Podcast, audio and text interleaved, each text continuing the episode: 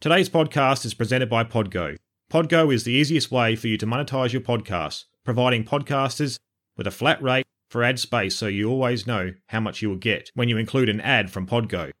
Apply today and become a member and immediately be connected with advertisers that fit your audience.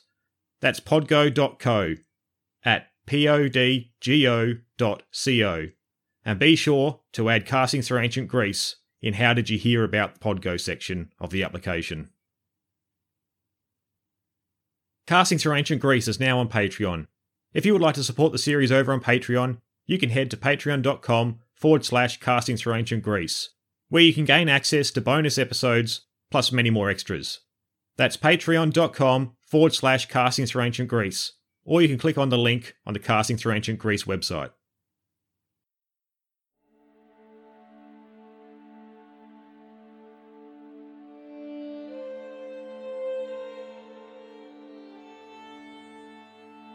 While Mardonius was selecting his forces and Xerxes was still in Thessaly, the Lacedaemonians received an oracle from Delphi, advising them to demand satisfaction for the murder of Leonidas, and to accept whatever he gave them. So, as quickly as they could, the Spartans sent off a herald who managed to overtake all the forces while they were still in Thessaly. When he came into the presence of Xerxes, he said to him, King of the Medes, the Lacedaemonians and the Heraclides from Sparta demand satisfaction for murder because you killed their king as he was trying to protect Hellas. At this point, Xerxes burst into laughter, but refrained from answering for quite some time. Then, as Mardonius happened to be standing close by, he pointed at him and said, Well then, Mardonius here will give them the sort of satisfaction they deserve. Herodotus, The Histories. Hello, I'm Mark Selick, and welcome back to Casting Through Ancient Greece. Episode 26 The War Continues. The sun was now starting to set in late September of 480 BC. The waters between Salamis and Attica were littered with the hulks and debris of the destroyed ships that had taken part in the fighting at Salamis. The bodies of many from both sides floating amongst the wreckage or were washed up on the shores. The Greeks, in control of the straits for the moment, would have been trying to recover as many of their fallen comrades as possible. They would have encountered many more bodies of the invader, who we are told were unable to swim. The Persian fleet had managed to eventually escape the straits and clear the narrow exit, back to the relative safety of the bay, Phaleron. The Battle of Salamis, that almost didn't happen, had now been fought and won by the Greeks, though at this point it wasn't clear that the battle was over. Had a lull occurred after the days of fighting, and would the Persians resume the offensive? The Greeks had lost 40 ships in the engagement, while many more had sustained damage. Back on Salamis, the Greeks were attempting to recover and repair as many of their triremes as possible, to prepare for another encounter with the Persian fleet. Although the Persians had seen far more of their ships destroyed, they still had a sizable force that could threaten the Greeks.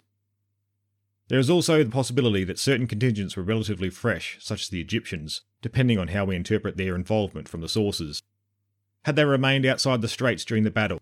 Had they sailed to the other entrance of the straits? Or had they been involved in the battle against the Corinthians, defending the rear of the Greek position. Whatever the case, the Greeks had to prepare. In their eyes, the battle had not been won yet. Like at Artemisium, they may need to engage in multiple days of fighting. The historian Peter Green also puts forward the idea that the Greeks may not have been aware of the scale of the victory they had won, due to the winds over the night seeing much of the wreckage from the battle blown away from their view by the morning. Ultimately, how long the engagement at Salamis would go on for would be up to Xerxes. Back at Phaleron, Xerxes had a tough decision to make. Should he continue the engagement tomorrow or allow the battle to have run its course? His fleet, although they had performed better than at Artemisium, had still been badly mauled. It is possible that the Persian fleet was much more on parity with the Greeks at this stage. If he continued the fight, it was entirely possible that his army would be stranded in Greece without support from a navy, if they suffered another day like what they had just experienced at Salamis. Their lines of communication and supply would be severely threatened without a navy securing them. Herodotus also says that Xerxes was extremely concerned with the bridges across the Hellespont that his army used to cross over into Europe at the beginning of the campaign. He feared that the Greeks would sail off and destroy them, cutting the army off in hostile lands, with the campaign season coming to a close. We are told that Xerxes had taken the decision privately not to have the fleet continue the battle, but would instead have them fall back into the Aegean, closer to Anatolia, and protect their lines of supply closer to home territory. With winter coming on, there would be no use for an offensive fleet in enemy waters, as the weather would be extremely hostile to any military actions. Being closer to the Empire, the fleet had a much easier task of repairing the damage it had sustained, as well as incorporating reinforcements into it. Also, the threat of more trouble in Ionia seems to have been a real prospect. Having the fleet off the coast would help guard against any new revolt that may develop. Supposedly, he had made the decision before calling a council of war to discuss further action.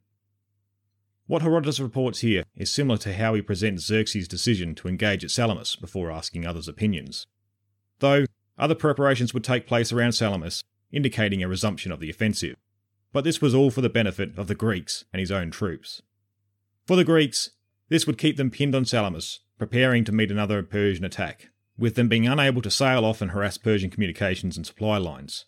For the Persians, this would have seen morale stay steady, with the other troops who had not been part of the fleet, covering over the seriousness of the defeat. Xerxes had ordered that the fleet prepare themselves to make ready to renew the attack the next day. This activity, that would have been reported back to the Greeks, would have maintained their view that the battle wasn't over yet. He also had his engineers begin constructing a causeway from the mainland to Salamis, which would allow foot troops to cross. With the activity in the Persian camp, the Greeks would have not only prepared for another naval engagement, but also to defend Salamis on dry land. Back when Xerxes had marched into Athens, Word had been sent back to Susa with the news of the capture. Remembering word would have travelled quickly with the use of the royal messenger service and the royal road, once back in the empire.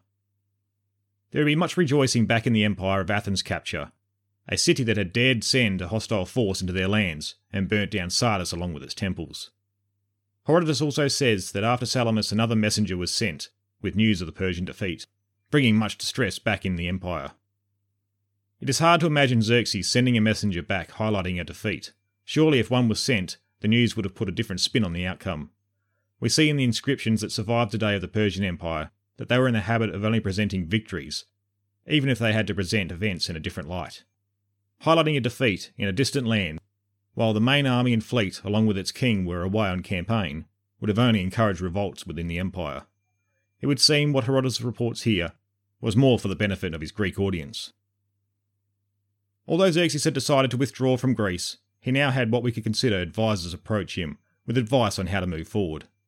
Mardonius was one of Xerxes' generals, who had led the first expedition through northern Greece before being wounded some 15 years earlier when Darius was king, and it is thought that he fell out of favour after the failed campaign. Mardonius was Xerxes' cousin and brother in law, and had come back in favour at the Persian court to where he accompanied the second invasion. We are told that Mardonius was blamed back in the Persian court at Susa for the failure at Salamis. If a message had in fact been sent back, maybe Xerxes had framed it so that the blame would lay at someone else's feet. Mardonius is supposed to have feared that he would have been made the scapegoat and was now looking for a way to have the Greek campaign continue. Herodotus frames Mardonius in his histories much like an advisor looking out for his own interests, and was looking to become satrap of Greece once conquered. Mardonius now approached Xerxes with his view of what action should now take place in the Greek theatre. Firstly, he urged that the king not take the defeat at Salamis too hard, with his reasoning being that the victory over the Greeks lay with the army, who had yet to be defeated. He assured Xerxes that the army was made up of loyal Persians and Median troops who could be relied upon, while the navy was made up of the subjected populations, who the majority had tried to revolt from Persian rule at one time or another, so they could hardly be relied upon. Next was the plan forward. Here Mardonius had two options in mind. Firstly, they continue with their original plan of acting against the Peloponnese at once. Or, if Xerxes had his heart set on leaving Greece, he, Mardonius, should be left behind with a picked force to subjugate the rest of Greece, and deliver a new region for Xerxes to rule over. With a proposal put forward by Mardonius for Xerxes to consider, the great king now called for a council with his commanders. After listening to his commanders, or most likely telling them of his plans. He is then supposed to have called for Artemisia to attend, as she had provided such sound advice previously, even if it wasn't followed. On her arrival, Xerxes dismissed the rest of the council so he could confer with her on matters in private. Once again, we see Herodotus giving his beloved Artemisia special treatment in his narrative. Once they were alone, Xerxes then asked for her opinion on the proposal that Mardonius had put forward. Artemisia is meant to have agreed that his suggestion of being left with a picked force while Xerxes returned home would be the best course of action, for Xerxes personally. Instead of paraphrasing Artemisia's reasoning, I will share what Herodotus has to tell the great king. For if he does subjugate this land, as he claims he would like to do, and thus succeeds in his plan, the success will be yours, my lord, since the conquest will be performed by your slaves. On the other hand, if the outcome is the opposite of what Mardonius thinks will happen, it will be no great misfortune, since you will survive, and so will your power in Asia, as far as your own house is concerned. And if you and your house survive, the Hellenes will have to run many races for their lives. Besides, if something happens to Mardonius, it is of no great consequence, and even if the Hellenes win, they will not win anything substantial by destroying your slave, while you will march home after you have burned Athens and thus achieve the goal of your expedition. Xerxes found this to be excellent advice, not only to how sound and rational it was, but most importantly, it mirrored his own exact thoughts on the matter. Xerxes' mind was now made up not really known how much influence others had on his decision, though the tales that Herodotus presents add some entertainment to proceedings. It would be almost certain he would have had military advisers helping sketch out the realities and situation, but for narrative purposes, that is not as interesting to report on. It has also been suggested that the decision to leave behind a force under the command of Mardonius was to act as a sort of rearguard, as the rest of the army withdrew north back over the Hellespont. This force would have ensured that the Greeks, or any other regions now rethinking their loyalty to the great king, would be kept in place with the threat of an organised army still present in their lands. Also, if Xerxes had really decided that the feasibility of the campaign was now over, with the defeat of his navy, pull completely out of Greece would not look good for the Persian prestige, and parts of their subjected populations in the west might see it the right time to revolt from Persian rule. The land army had not been defeated, so it seems plausible that the force left behind was to serve as a face saving exercise, small enough so that keeping it supplied would not prove too difficult, but large enough to pose a real threat in battle. It would appear that the goal of subjugating all of Greek lands had realistically disappeared from Xerxes' mind. He was now more interested in covering over how disastrous the defeat at Salamis really was. The day after the Battle of Salamis was mostly taken up with these deliberations at the highest command levels, while the rest of the commanders and crews would have been busy repairing and readying their triremes to be fit for service once again. Now a decision had been arrived at for future operations, Xerxes ordered for the fleet to prepare to sail out of Phaleron at nightfall so as not to alert the Greeks to their retreat, allowing them to withdraw unhindered. At dawn on the next day, the Greeks had prepared themselves to renew the fight in the straits. Across on the mainland, they could still see the Persian army in place. Nerves would have once again been tested as they prepared to engage for the second round. Though at some stage, as they prepared to man their ships, word had arrived informing the Greeks that although the Persian army still occupied Attica, fleet had pulled out of Phaleron and was making its way across the Aegean. With this news, the commanders, instead of preparing their triremes to sail out into battle formation, they now prepared to give chase outside of the straits in an attempt to catch up with the retreating enemy. The nerves of the ordinary men would have been replaced with relief with the prospect of battle being delayed, while Themistocles and other commanders would have been frustrated. If they could have destroyed the Persian fleet, it would have made the Persian army's position in Greece untenable. The Greeks now gave chase, attempting to catch up with the Persian fleet. They had got as far as the island of Andros, just south of Euboea, but were unable to locate the fleeing Persian fleet. Orders now went out for all the contingents to put ashore, where the commanders would now discuss how to proceed forward. During the council on Andros, Themistocles put forward a plan to continue through the islands and make their way to the Hellespont, where they should then set about destroying the bridges Xerxes had constructed months earlier, beginning the campaign. Eurybiades spoke up and put forward an argument against Themistocles' proposal. He thought cutting off the Persians' path of retreat back home would be a calamity for Greece. He argued that if the Persians were cut off in Greece, there would only be one option open to Xerxes. He would then have no choice but to keep his army active, capturing and conquering all he could, no matter the cost. This would be the only way he could keep his army supplied and fed. Basically, Eurybiades thought if he blocked Xerxes into a corner, he would act in a reckless manner that could turn out to be disastrous for the Greeks and the rest of Europe, with no other options open to him. By leaving the bridges intact, Eurybiades argued Xerxes could retreat unhindered, taking a large number of forces out of Greece, and where the Greeks could then, then transfer the war into Asia, away from Greek lands. The other Peloponnesian commanders were in agreement with this assessment, perhaps not very surprising, as they would have been very wary of travelling further away from their lands, with an army still on their doorstep. Themistocles had now, for once, found himself outmanoeuvred and now had the task of convincing his fellow Athenians, who were anxious to make for the bridges across the Hellespont. Their desire to destroy the bridges saw them willing to leave the rest of the fleet if need be. Themistocles used Eurybiades' argument to attempt to convince his countrymen to change their course on the matter of the bridges. He also used the divine to explain their current success, addressing the Athenians with Now we've had the luck to save ourselves and our country by the repulse of this great force, which seemed, like a cloud, to darken the sea.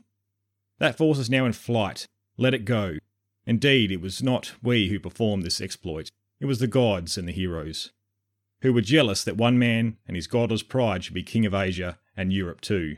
A man who does not know the difference between sacred and profane, who burns and destroys the statues of the gods, and dared lash the sea with whips and bind it with fetters. At the moment, all is well with us, so let us stay here.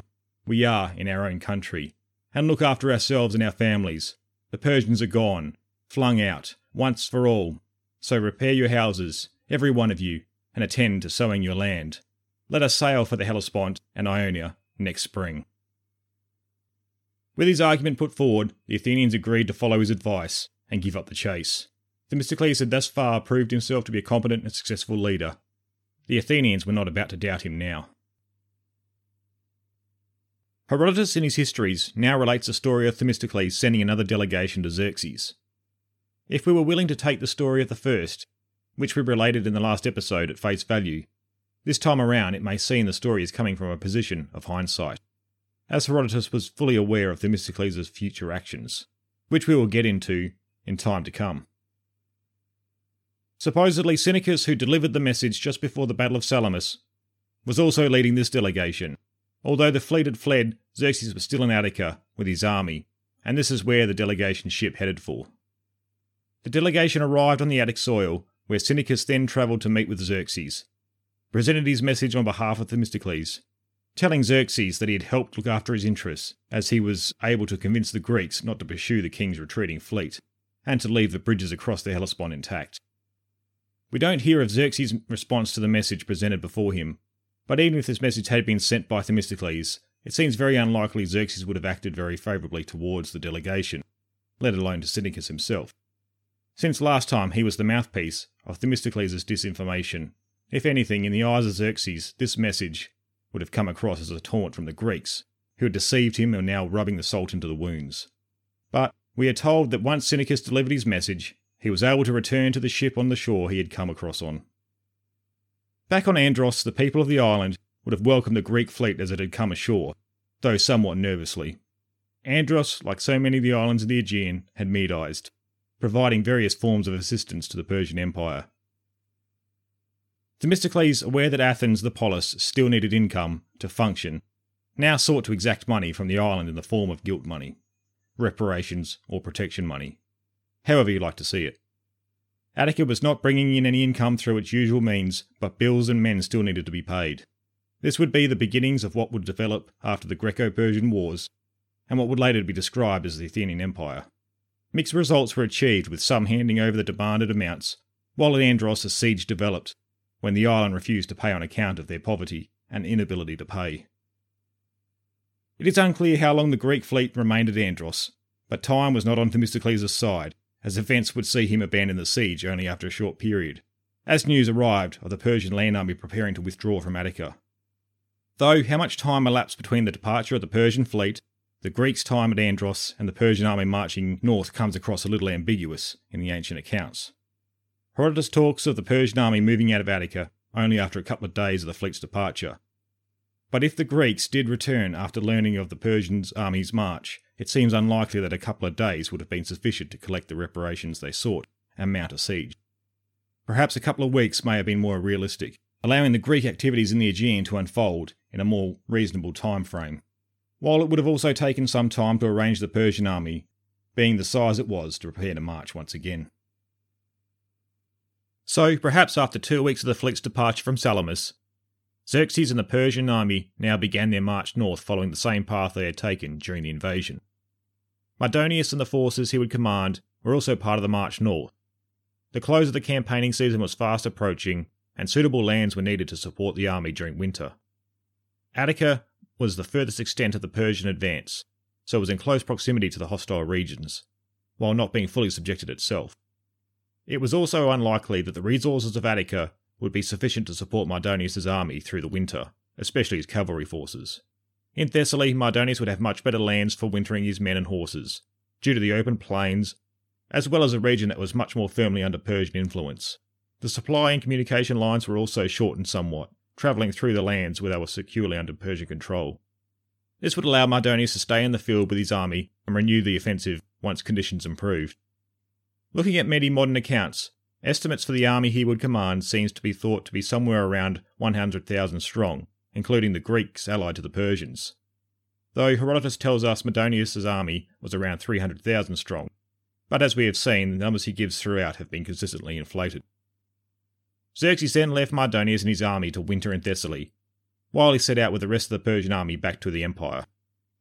We hear that the army Xerxes returned to the Hellespont with was all but a shell of itself, as they had suffered from exhaustion and hunger on the return march. The regions had been supporting the Persian invasion since it began, while also trying to feed their own people. They could only keep up with demand for so long.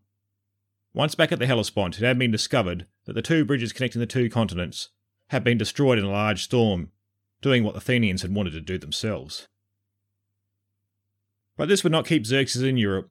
There were enough ships in the region to ferry the remnants of his army back across to the empire. With the spread of the news of the Persian defeat at Salamis, revolt was a very real threat. Throughout history, subjected peoples have often seen it as a perfect time to attempt to gain their freedoms. For the most part, the regions of the city subjected to Persian rule remained loyal. Xerxes was able to march his army through the lands, remaining friendly to him. The fleet that had fled Greek waters now lay off the island of Samos, just off the Anatolian coastline. Supposedly, this was to guard against the Ionians from trying their luck at another revolt in the face of a Persian defeat. Mardonius, though, had not remained entirely idle during the winter. A couple of Greek cities in the north of Greece had attempted to gain back their independence, which had recently been lost during Xerxes' invasion. But in the grand scheme of things, they didn't affect his overall position in Greece or present any great threat to his army. With Athens and Attica empty of the Persian army and the siege on Andros a stalemate, the Athenians now made their way back to their homeland, as they set foot for the first time since the Persian sack of the city, the sight would have been gut wrenching. Their homes and farms surrounding the Acropolis and the countryside lay in ruins, burnt to the ground. The once bustling life in Athens itself would have been an eerie ghost town, charred remains just being left behind. Though, with how depressing the sight would have been, the Athenians almost at once began to rebuild to bring life back to normal. Also undertaken right away was a religious obligation of honouring the gods for their victories. A portion of the spoils of war the Greeks had taken during the battles were dedicated to the appropriate gods for the victories they were granted.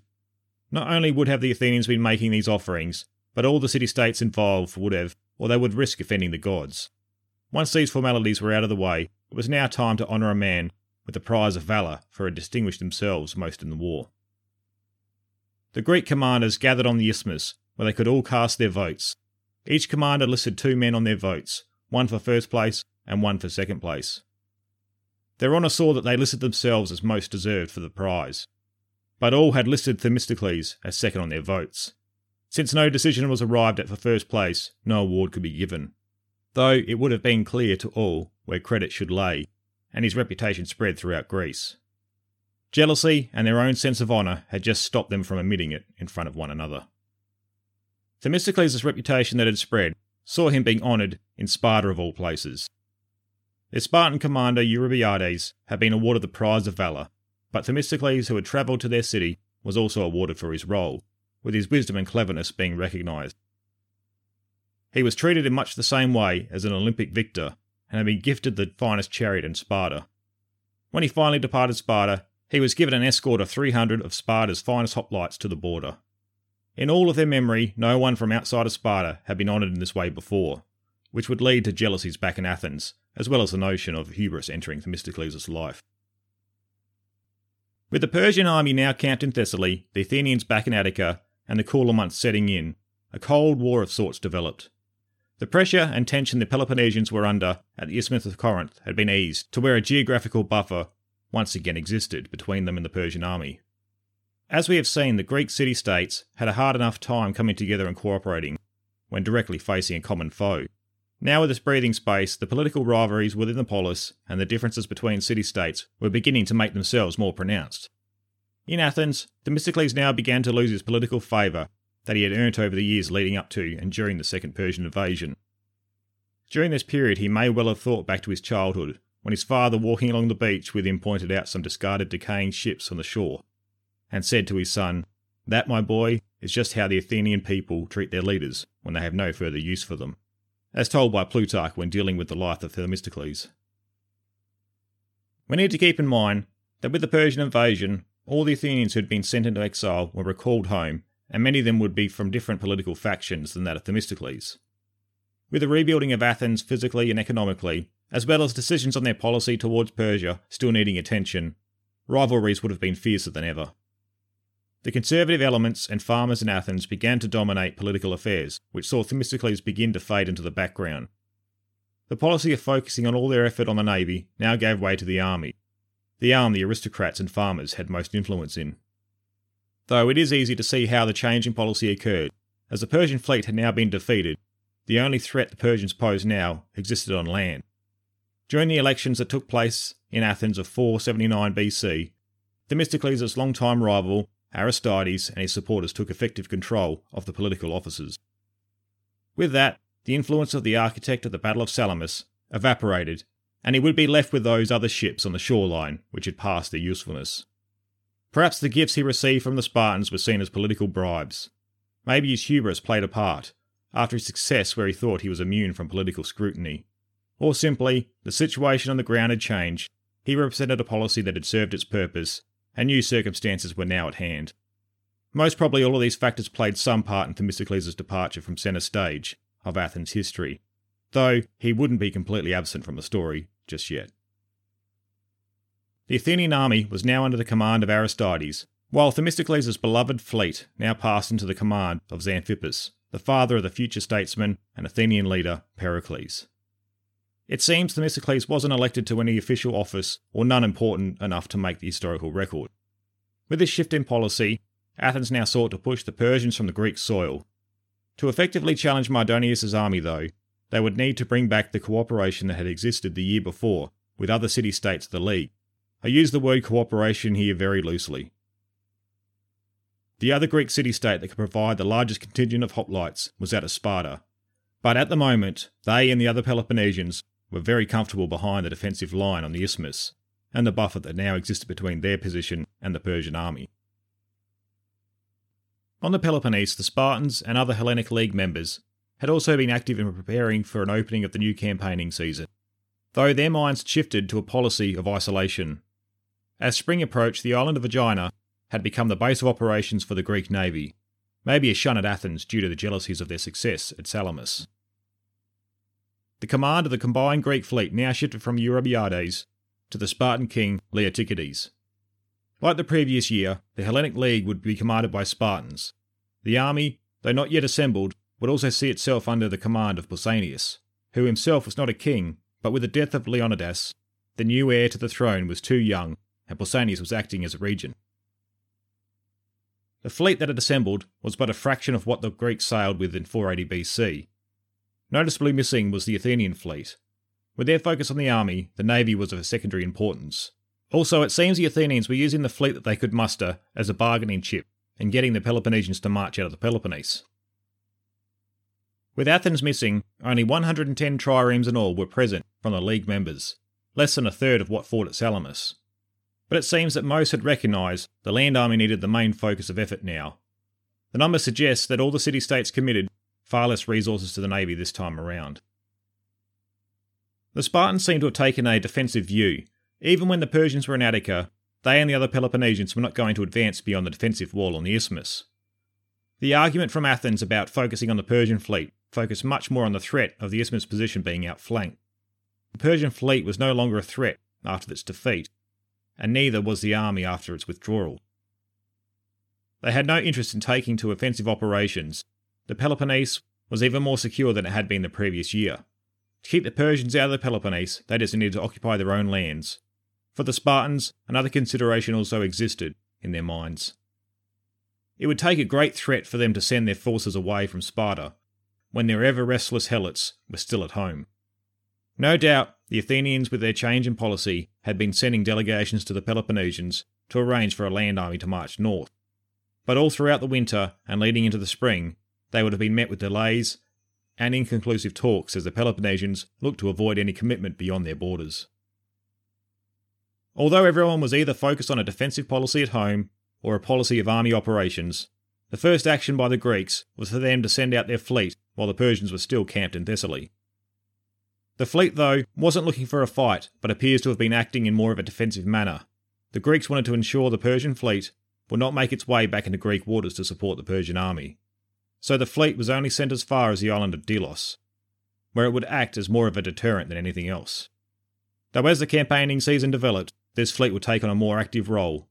Herodotus tells us that some Ionians were able to convince the fleet to leave Aegina and to sail for Delos, to assist in another revolt in Ionia.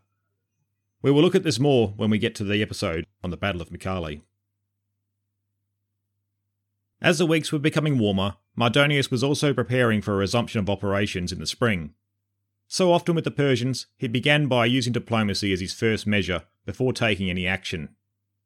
No doubt he would have been aware of the rifts and disagreements on strategy taking place between the Greeks. His plan was to attempt to drastically reduce the power of the Hellenic League while bolstering his own.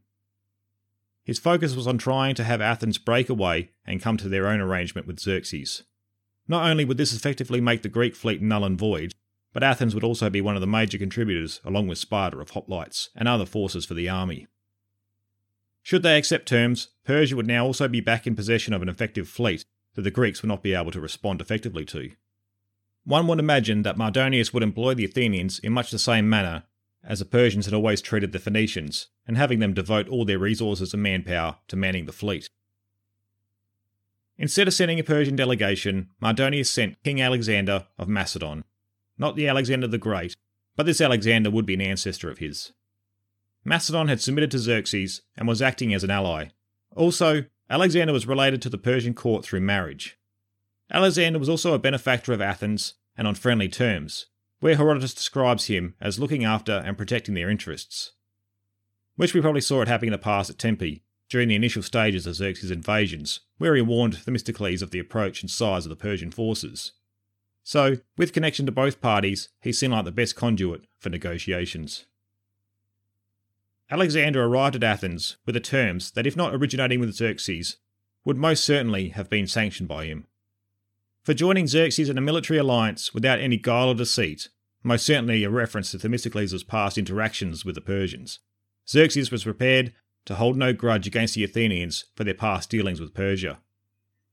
On the tangible side of things, he offered the Athenians their own land back and independent governance, while also offering to rebuild their sanctuaries. As well as this, the Athenians would also be able to increase the size of their territory, with the offer of taking for themselves another land of their choosing. Along with the terms, there was much reference to the size and power of the Persian force, and how hopeless a cause it was to defy such an army. From what was reported in Herodotus' histories, it seems unlikely that the Athenians were entertaining an alliance with the Persians at this stage. Firstly, they were the most eager of all the Greeks to launch an offensive against them. Also, we hear that they delayed proceedings with Alexander so that the Spartans would have time to get their own messages to Athens to hear the official response by the Athenians as word of Alexander's mission would most certainly have made it to the Peloponnese. A Spartan delegation most certainly made it to Athens, to where they were able to hear the terms being offered. This is exactly what the Athenians were hoping for. Hopefully, this would rouse the Spartans into action while also showing their devotion to the Greek cause, and their loyalty could never be called into question. After the Spartans had addressed the Athenians and urged them not to accept the terms of the Persians, the Athenians responded to both Alexander, Mardonius' messenger, and the Spartans. To Alexander, a flat out refusal to come to any agreement was instantly delivered. As long as the sun continues on the same course it now travels, we shall never come to an agreement with Xerxes. Trusting in the gods and heroes of our allies, we shall advance against him and defend ourselves. This was the message that the Athenians told Alexander to report back to Mardonius. To the Spartans, the Athenians berated them for thinking that they would Medize after all they had achieved and suffered at the hands of the Persians. The Athenians sought to represent themselves as the embodiment of what it meant to be free in the Greek world, though they had added that they understood how the Spartans came to think possible that the Athenians would switch sides. Showing the Spartans they knew that they needed the Athenians and highlighting their insecurity with the situation while they failed to act. The Athenians then ended with another plea for the Spartans to finally act now, and the Athenians had officially refused the terms given by Xerxes and showed their devotion to the defence of all of Hellas. But now, since the situation is as it is, do send out an army as quickly as possible, for it is our conjecture that before long, indeed, as soon as the barbarian hears we have refused to do as he asks, he will be invading our land again. And so now, before he reaches Attica, it is time for you to hasten to battle in Boeotia. With the Athenians' decision now clear to all, both delegations departed Athens. Once Alexander returned to Thessaly with the Athenians' reply, Mardonius acted just as Athens had suspected. The army was called to stand and to prepare to march back south once again. The campaigning season in Greece had now begun. Mardonius' army departed Thessaly and entered into Boeotia. The Athenians would have been receiving reports back on the progress of the march. Their eyes were cast in the direction of the Peloponnese, hoping that the Spartans and other Peloponnesian cities had taken notice of their last plea for battle. But as the Persians moved into Boeotia, no army yet had materialised. The Athenians, not strong enough on their own to face the Persians, and time running out, now looked to the decision to evacuate Athens for the second time in a year. Word had been passed all through the city and countryside for everyone to collect their belongings and make for Phaleron, where they would be once again taken over to Salamis. One could imagine a high level of panic and despair settling in as families received the news. The Persians were practically on their doorsteps this time. Not only that, but many would have begun rebuilding and getting their livelihoods back up and running. But now they were to abandon them once again. As Mardonius' army marched through Attica, they approached the Acropolis of Athens, their march had been uneventful, no Greek army stood before them, and the villages in the countryside had been abandoned, apart from those few desperate to protect their belongings and livelihoods. Moving into Athens, it was clear to Mardonius that the Athenians had also fled their city. He was to learn that they had once again relocated to the island of Salamis. Without a fleet, he wouldn't be able to attack them directly. But for now, Mardonius took in the glory that he had captured Athens. Word would have been sent back to Xerxes of his achievement. Athens had fallen for a second time to the Persian Empire in preceding seasons, though the campaigning season had only just begun. Thank you for your continued support. I would like to now give a big shout out to the newest Polemarch level supporters over on Patreon. So, a huge thank you to Andrew Jones. For finding value in the series, your support means a lot.